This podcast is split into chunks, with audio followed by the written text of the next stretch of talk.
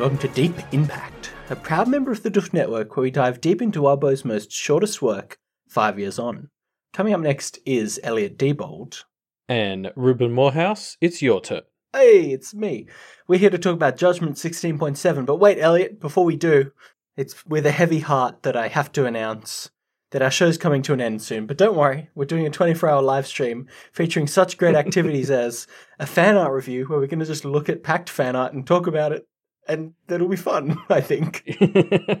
Hopefully, yeah. Yeah. Um, yeah, I, yeah. I like. I, there's there's so many cool activities that we're going to get up to. That's just one of them. Like I Yep. can't I can't wait. Uh, go check out the schedule. It's in the show notes below. Yeah, find it down below. Now let's get into this Judgment 16.7, which begins with Mags introducing Rose to her mouse themed children at this theme park.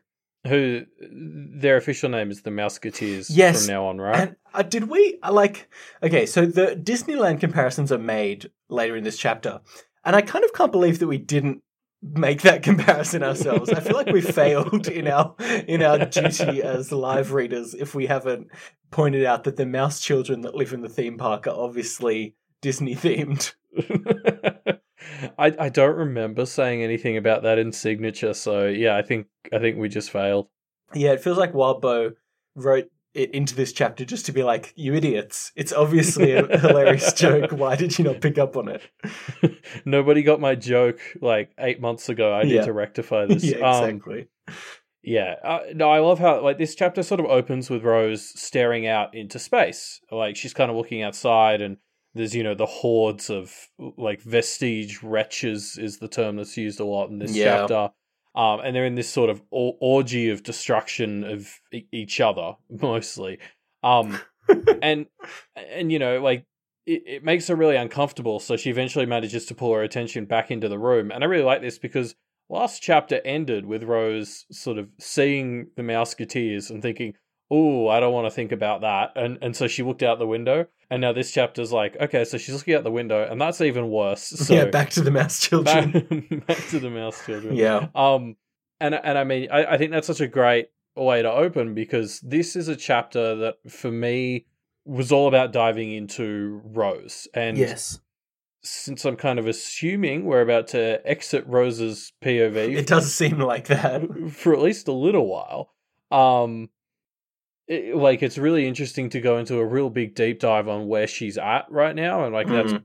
I think the majority of what we're going to be talking about today is, uh, you know, all the massive insights we get into Rose's sort of state of mind. Uh, this chapter is on all sides. She's confronted by things that remind her of her shithouse situation.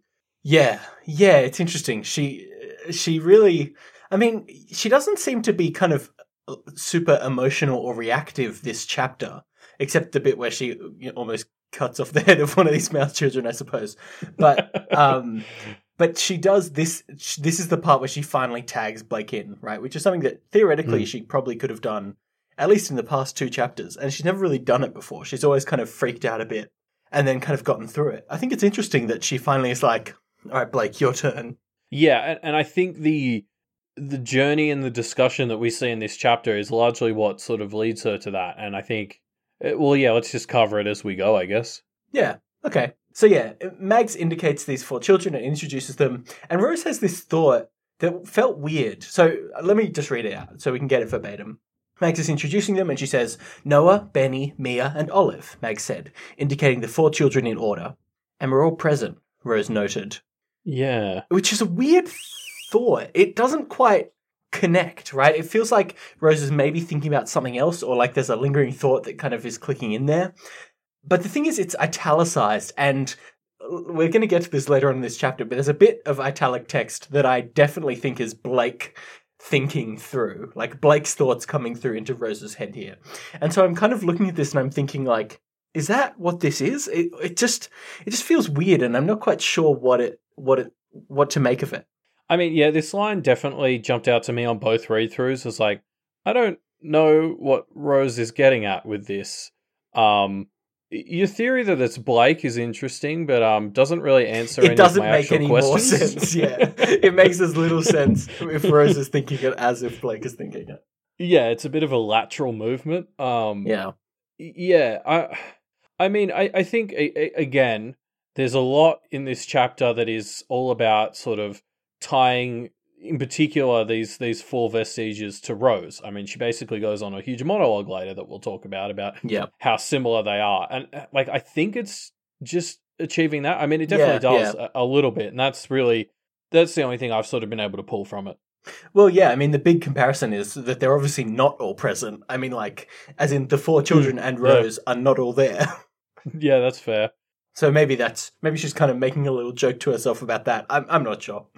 Um, yeah, it could it could be. I mean, that makes more sense than any of my ideas. Yeah.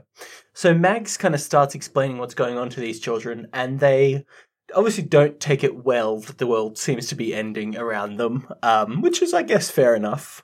Yeah, and I mean, I've noticed you you're just kind of skipping over the uh, body horror descriptions Yeah, of the of children. course. and- You're going to make us go back and talk about Yeah. how horrifying they all are. I mean, Olive's my favorite, right? Like she, her face is being eaten, and, Yeah. and the mice are living in her gums and like pushing her teeth out. Which It's one is it disgusting. that when they open their mouth, a, a rat kind of comes out and then like grabs Yeah. on and scurries? That's Olive, is it? Yeah, I, I, think it was Olive where she kind of spits out a rat Yeah. or, or sneezes out a rat. It's like uh, you know all that stuff about like in in the Middle Ages where it was like oh you know disease is like a demon possessing you or a spirit possessing you. It's like yeah. turns out maybe it kind of is in the Pact verse. Um, but yeah, like the there's also a bit. I, I, again, I think it's Olive where um later on when Noah agrees to something, they're like, "Does Noah speak for all of you?" And like the other two are like, "Yes," and Olive's just kind of like, uh, because because they've like eaten her tongue. Yes. it's just like She's more, just- yeah, her mouth is more mouse than mouth. and it's this completely disturbing and kind of hilarious beat just in the middle of this serious stuff. I just yeah, I I loved all the body horror. This chapter Yeah. was great. Yeah. Yeah, it's horrifying. Um, so let's, as as I intended, let's kind of go over that and talk about the rest of this scene. Um, yeah, so these children basically are get pretty upset at, uh, well, particularly Rose, Ainsley, and Lola, who are kind of members of the powerful families of Jacob's Bell, and uh, in the eyes of the Mouseketeers, did nothing to help this situation that they knew about, which is shitty. I mean, Rose couldn't really do anything, but Ainsley and Lola were a a willing participant in the you know the the major families in Jacob's Bell. Yeah, in a way, these these kids kind of Evan everyone. Um, because Yes. yeah, like um, I like I agree with them, but also I don't. Like it's it's this really fun sort of moral thing where I get what they're saying. Like they're Noah's stance basically seems to be, uh, look, even if I understand that we're better off helping you, like you left us here so you can go fuck yourselves. Like I'm refusing to work with you, and that, that's a terrible stance, but it's also a very understandable one. Mm. Um, a- and, like so, like I just I kept it was like every line I kept kind of flip flopping about how on side with Noah I was. Yeah, it's interesting, isn't it? Because I felt the same way, but then Rose. I mean, we'll get to this in a bit, I suppose. But Rose's response is perfect for this situation. Yeah, well, I mean it, it works. So even if it wasn't perfect, it was it was it the right achieved call. its goal. Yeah. All right. Um, before we get to that, before we get to that, um, there's this bit that I think is really interesting where uh, Mags and Rose kind of ruminate on why the Mouseketeers haven't been, you know, barbatorum, haven't been split in half when it seems like everything else here has. And Hmm. it, it's Mags offers some theories like, you know, I had a deal with Johannes and maybe that's still there, or maybe Johannes was like in there somehow and, you know, exerted some small power to maintain that deal or something. And it's, it's something. It's like a little thread to tug on. Yeah. We don't really get much, but it's something that's like maybe Barbatorum is bound to previous deals. I mean, he's still got a domain, so kind of makes sense that he's upholding. You know, he's upholding Johannes's deal so that he still has access to Johannes's resources. I could see that happening. Yeah, absolutely. As you said, like I think the fact that the domain and and the familiar bonds are still in place kind of suggests that Barbatorum is still bound to both the benefits and presumably the you know the side effect or the what's the opposite of benefits the Drawbacks. fallback. Yeah, the drawbacks. That's Yep. word I'm looking for. Thank you. You're Um, welcome.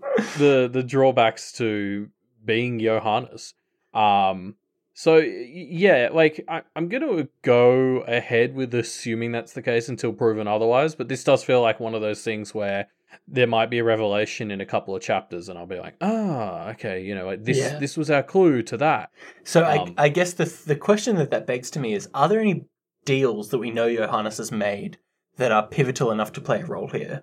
Yeah, I mentioned in my live read, I was like, I'm kind of resisting the urge to go back through every chapter Johannes has been in and track any promises. Um, and I, I've I, I didn't get a chance to do that, luckily, um, because otherwise I probably would have spent hours on it.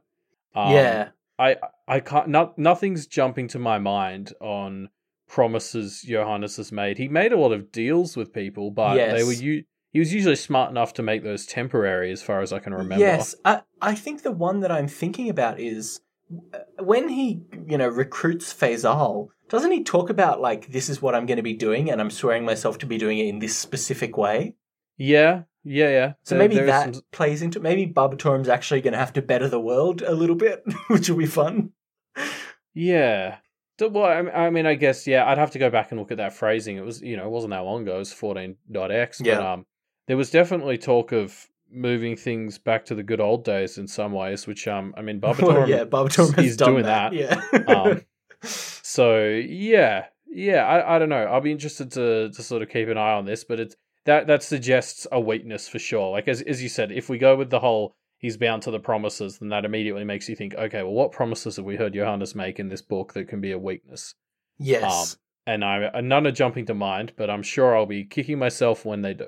Yeah, I, I don't think it's so much that he's bound to it, but that if he wants to maintain his hold over the domain and over Faisal, he has to adhere to the promises as well, you know? That would Yeah, yeah. make a lot of sense. Um, so I- it's a great way to deny him some resources.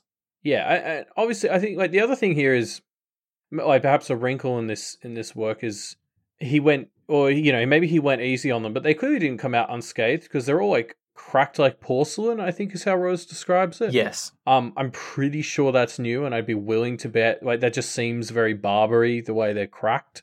Mhm. Um, so yeah, I mean, I don't know. It's interesting. Maybe there has been some effect put on them. I, I don't know. Maybe that was why it was so hard to convince them.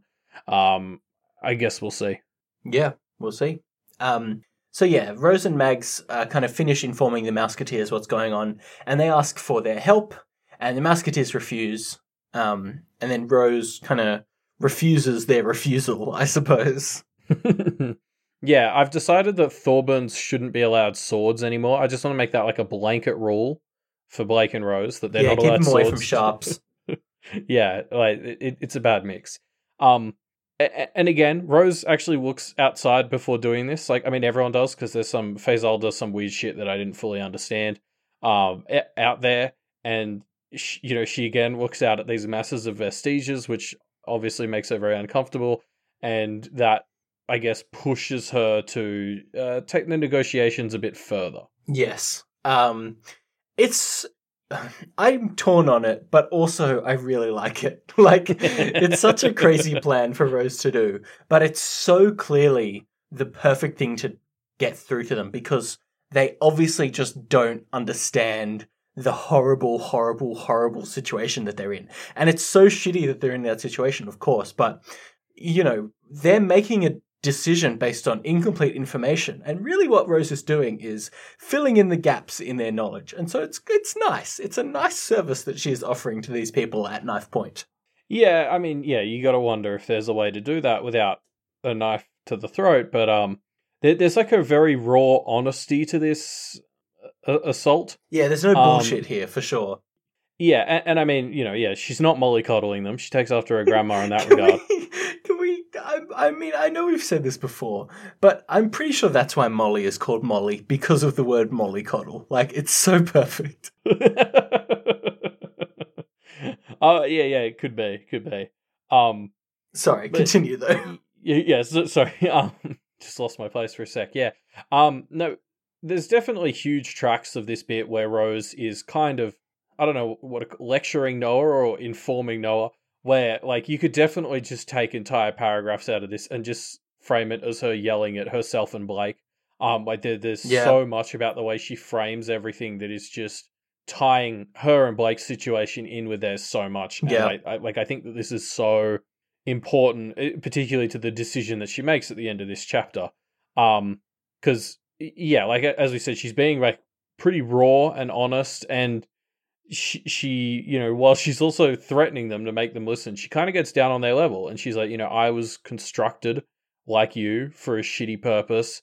Um, a- and then something she she Mm. goes into from there after sort of comparing herself to them is, regardless of how we win, your lives are going to be some kind of miserable, and and she tries to offer them a way out, but um, uh, there's one line in particular where you start to think, like Rose starts talking about how she looks to the future, and you got to think she's realizing, I don't think her life is ever going to be not miserable, right? Yeah. Like she, eh, this is something the story talked about arcs and arcs ago about how when Blake and Rose found out that they were chopped up, it's kind of like they're never going to be complete. They're all there's always going to be something missing from them, and you know, like Rose. Rose was built to last. She wasn't built to be happy about it. Yeah. Um, And she's made that, she's obviously traded away her future as a bargaining chip twice, right? Uh, Marrying. Alistair, which isn't the worst thing. I mean, it's probably not ideal, but it's not the worst. But then, you know, devoting herself in servitude to the Abyss, or not in servitude, but as a as a Abyss kind of scourge practitioner, like yeah. she hasn't made herself a nice happy ending at the end of all this. No, exactly. Whereas like Blake was so obsessed with his his happy ending that he was kind of uh, killing himself before he could get to her. Yeah. Rose is the opposite. Rose is setting herself up for this future. Like she was built to last. And I think as she's having this conversation, she's starting to realize my life's gonna fucking suck. Yeah. Um and yeah, like I like I think I think this is this is gonna carry through the rest of this conversation. I think this is what has this big impact on on how the chapter ends. Yeah. Yeah, so she's talking to these Mouseketeers and telling them basically the hard truths, right? And one of the hard truths she tells them is, you guys are always going to be vestiges. And then Hmm. this thought crosses her mind. A thought crosses her mind, which is, I'll always be a vestige. And it, it explicitly, the thought crossed Rose's mind. She didn't think it, the thought crossed her mind. And it's italicized and for sh- the, as soon as I saw this, I thought to myself, "This is Blake. Like it's so. It's just. It feels like Blake." And I know it could still be Rose. I know it's ambiguous enough about that, but I'm just. I. It just. It just vibes Blake to me so hard. Yeah, I mean, could be could be both. I don't know. Um, I I definitely read it much more as like this is a a thought Rose has Mhm. been avoiding. Um, like, yeah, I mean, I've already sort of touched on it. This this is something where I think she's realizing she set herself up for a miserable future. Um, she she comments just after this in, in her head about how she always used to have these plans for how she was going to get a domain, and they were frankly Yeah. terrifying. Um, she was.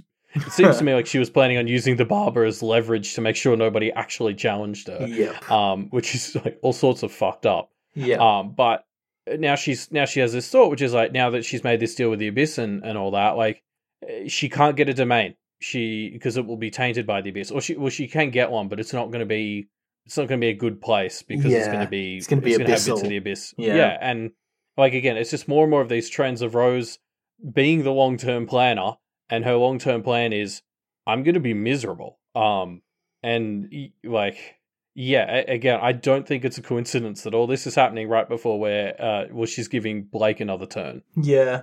Interesting. You think she's getting getting to that point of just kind of giving up? well, I don't know if she has it in her. I, I, you know, but yeah, I, yeah, I don't know. Like, I, I mean, obviously, it's kind of been established that Blake would let her kill him given the chance, and uh, you know, I don't think Rose made any promises to be the one to kill him and to win. Yeah. So she could always, she could always snipe him.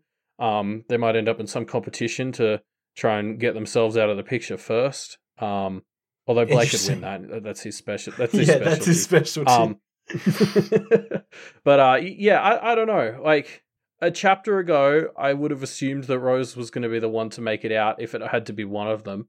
Um, now, yeah, now I'm less sure after the way this chapter's shaped up. yeah. Yeah. Oh man, final arc stuff. Huh? It's great. yeah, Um, so uh, Noah, the leader of the Mouseketeers, um, relents under Rose's machete and willingly joins their team. Yeah. I mean, you know, she does the thing where she takes the sword off of his throat for a minute before he signs up. So it's kind of like eh, slightly less bad. Um, but I mean, obviously, like Green Eyes comes in with the assist as well, providing this uh this great character reference. Yeah, yeah. Yeah, good work, Green Eyes. Really sells it. Um, I want to touch on this line, which is quite a funny line, where uh, Rose thinks that Green Eyes has helped, thinking in the sense that we sometimes want to look at a one star review for a popular product to see what the worst critics have to say, which is good, it's a good line. It's funny. but it's also italicized, and so it's kind of a mark against my Blake is thinking things again, you know, theory, because it doesn't feel very Blakey at all. It's just a weird italicized thought that Rose has. Yeah, yeah. Like again, I I kind of read all the italicized thoughts as roses, but um, I mean, this could just be a stray thought from Blake. It could be a Blakeism. I don't, I don't know. Yeah, could be. Um, so yeah, Rose kind of is reflecting now on herself and her life, and also on how Johannes's domain is very similar to the Abyss. And I'm I, I want to touch on this more because it's I think there are obviously some connections, but it doesn't feel very deep of a similarity. I feel like Rose is reading more into it than I think is valid here, and I'm interested to hear your thoughts. Yeah, so my understanding of the this the universe of Pact right now is that you sort of have this chaotic abyss underpinning reality, like where there's yep. it's sort of it's sort of raw, yeah, chaotic, um, the the underbelly of of reality, and as you kind of build up, there's more and more meaning and and I think that meaning and the the the sort of strength of symbolism and stuff in Pact is something that's very much reinforced by humanity. So maybe by bringing the domain closer to the, the good old pre-human days, and by you know because it's Barbatorum, he's sort of un, uh, intentionally undone a lot of the structure of mm. the universe of the domain. So yeah. I think maybe he's just brought it down a bit closer. Like if he's if he's stripping away the top of that structure of, of meaning and, and, and, you know, those upper layers, maybe that is just sort of moving it further down the spectrum towards a more abyssal, just pure chaos yeah. level. Okay. Yeah, that makes sense.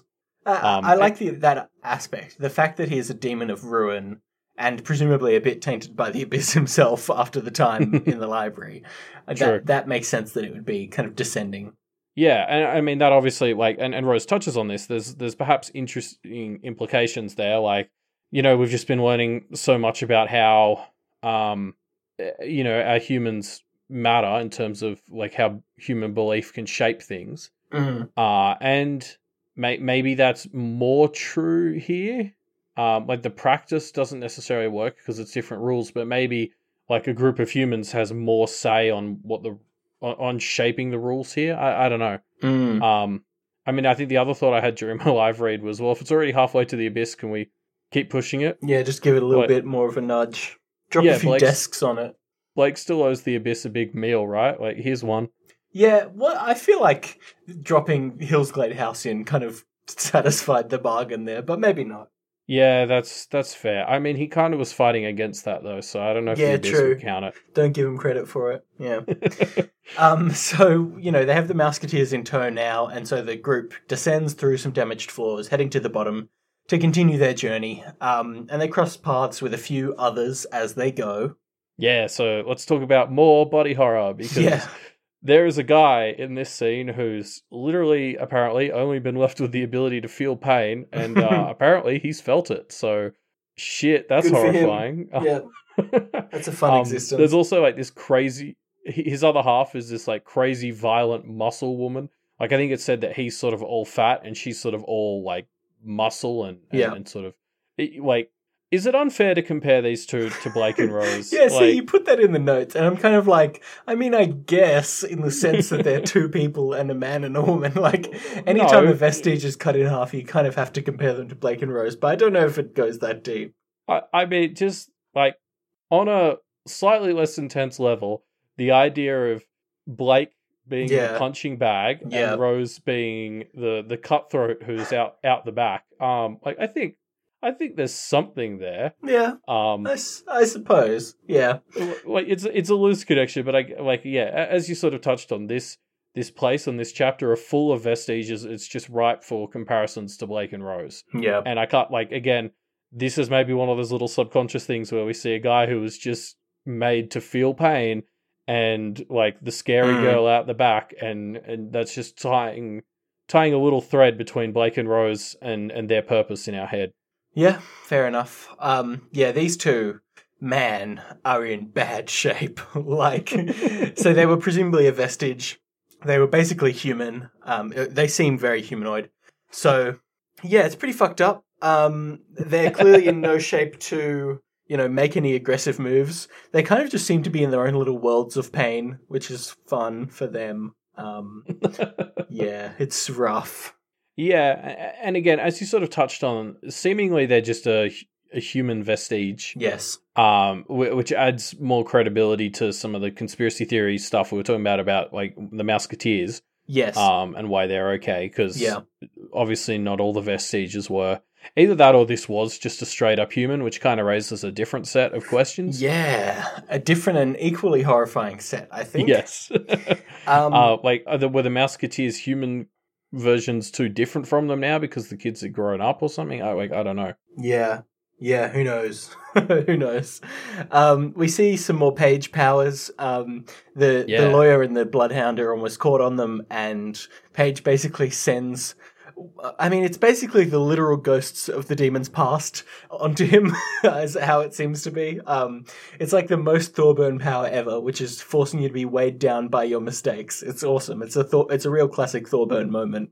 Yeah, like you, um, uh, like Rose frames it as karmic burden, um, is what she thinks it might be, like this manifestation of your karma dragging you back, which is just, yeah, as you said, the irony of a Thorburn weaponizing someone's bad karma against them is fucking delicious. yeah. Um, so yeah, like it's it's a fun little, fun little almost blink and you'll miss it description of what's going on as they try to scamper through these holes in the wall. Yeah, yeah.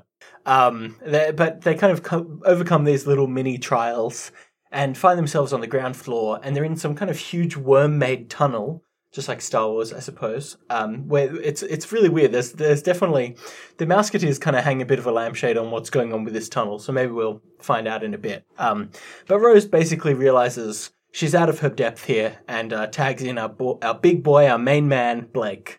No, sorry, forget like what's the deal with this worm? I need to know more about the worm. Do we get Well- more info on the worm? yeah, Just tell me. I, I, I need to know. I mean, if Johannes's domain is basically like the abyss, the last worm we saw in the abyss was pretty intense. So the expectations for a worm here are pretty high. but uh, like it, like Johannes used to come and ask it questions. Like wh- what sort of questions was he asking? I, I'm I'm You know, how's the decomposition going? I, I need to know about this worm. Like this is this this is in my like top five unanswered questions in Pact so far. No, now, no, no, the worm. Elliot, you misunderstand. He didn't ask it like questions to gain information. He came down to play trivia games with it. He, he did like uh, Trivial Pursuit and stuff with this worm. So you, you say that like a trivia worm isn't equally yeah, you're right. That's even better. I'd love a trivia worm. um, Ah. yeah, no, I mean, yeah, this is very fun. Uh, like I, I was sort of keen before. If if this doesn't go anywhere, if we never find any more out about the worm, I'll be disappointed. But like that'll totally be the point. Like this is just some fun bonus little world building. Yeah, gotta um, save the some stuff least. for the sequel. Yeah, yeah, exactly. The It's going to be called the Pact 2. Pact Two. Worm. Yeah. Pact 2 Oh man, gonna that's be a good point. I would. See because like I can't like even if I wanted to Google for like word of God answers on this, I can't because what am I going to Google Yeah. like Pact Yeah. worm? Uh, Like, worm Wildbow. Well, he's found the per- he's found the perfect way to fuck with people reading the story Yeah. late because you can't even Google to see if there's word of God on it. It's great. yeah. Um, yeah, so, but uh, putting aside the worm for a second, I know it's hard, but putting aside the worm, yeah, it seems like Blake is about to be tagged back in. So we'll see what the actual shape of him is. I mean, he's been basically quiet, except for this chapter, uh, for, for a while, so we'll see. Uh yeah, I I love I love the delivery of this as well because like the the way it's set up for us is Waller's like, do you even have a plan like beyond just attack?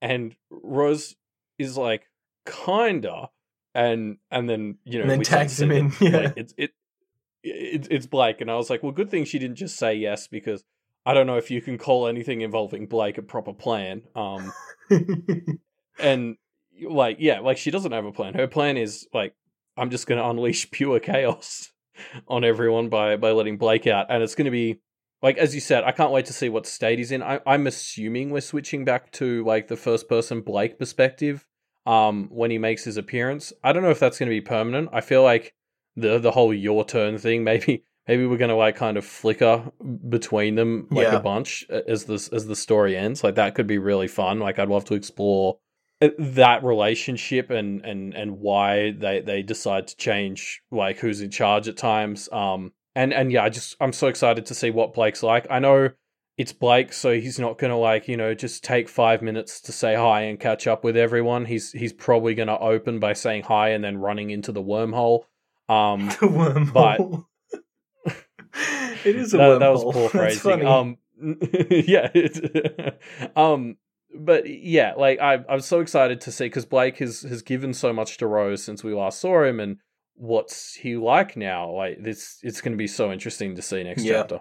Yeah, uh, but we'll have to wait for next chapter to find out, unfortunately, because that's the end of sixteen point seven. It feels like we're getting this is the we've we've had I think one or two chapters of setting up the the f- grand finale, and now I think we're about to hit the pedal back. I mean, Blake's in charge again, so Yeah, we're about to stick the pedal back down.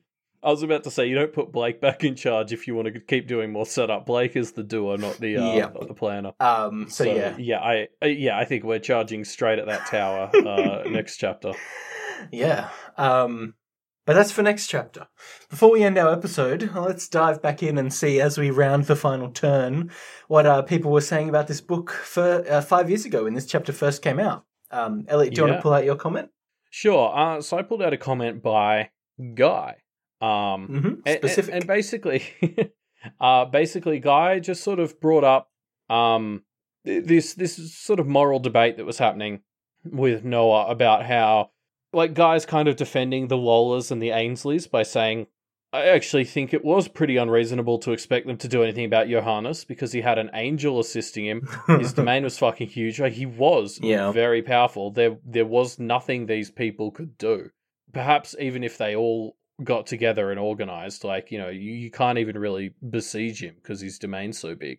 Um and and Guy kind of ties it back to what was happening in Toronto. Like I think this was a really interesting about thing about this comment to me was um you know Guy says that they and and we have done it as well criticize the Toronto practitioners a lot for not doing not dealing with things like uh and and pose um and, and guys kind of like yeah because they could whereas like dealing with Johannes was probably beyond the capabilities of of the rest of Jacob's Bell Um, yeah.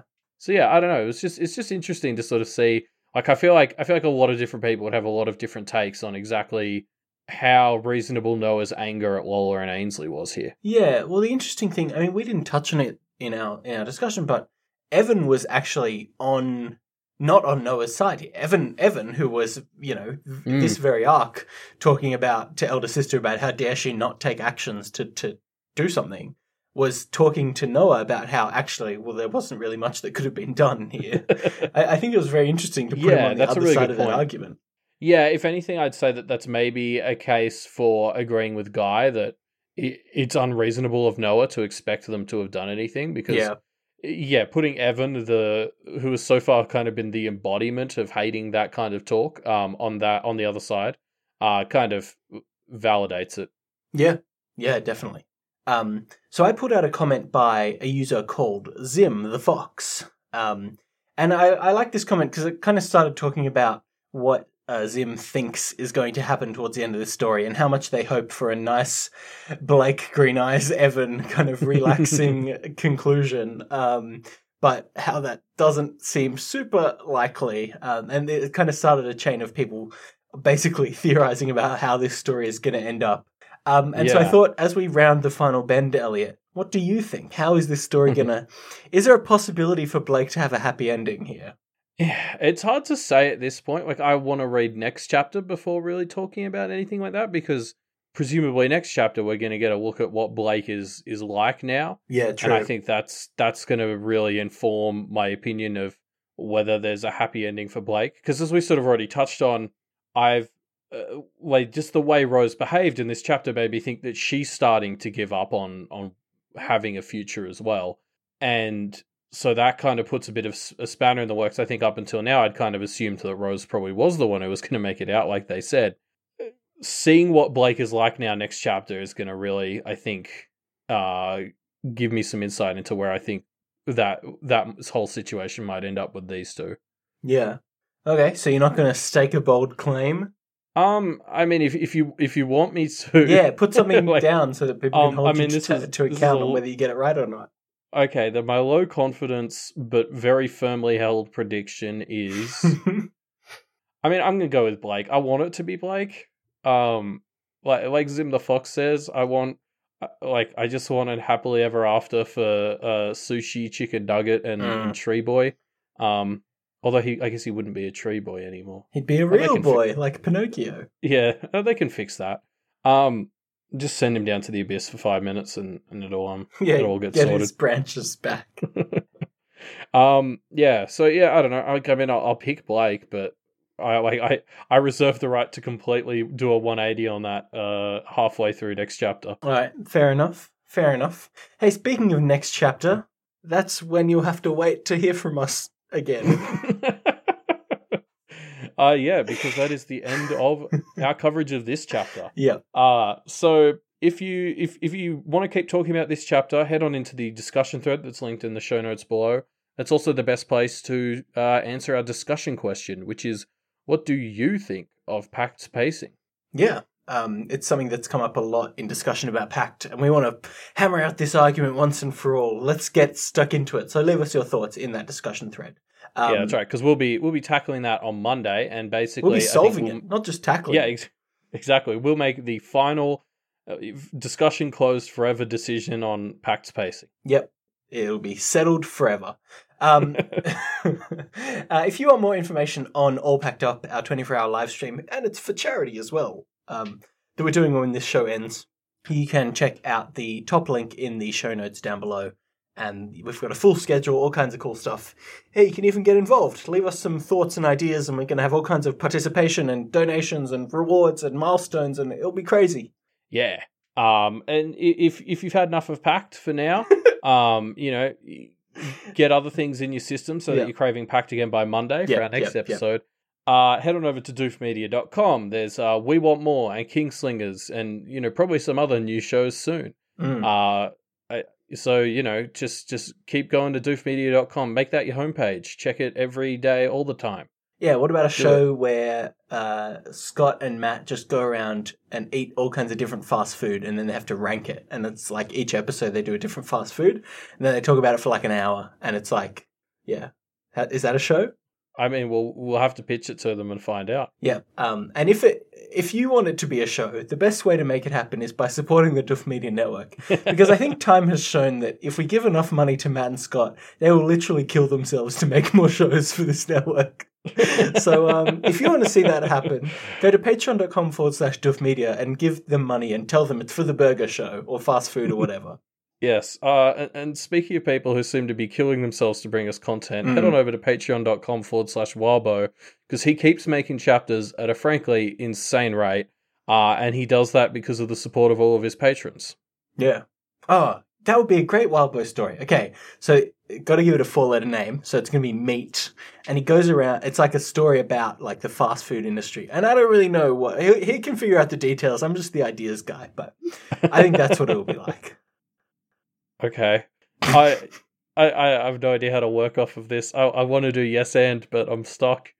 Just do a, a quick no but.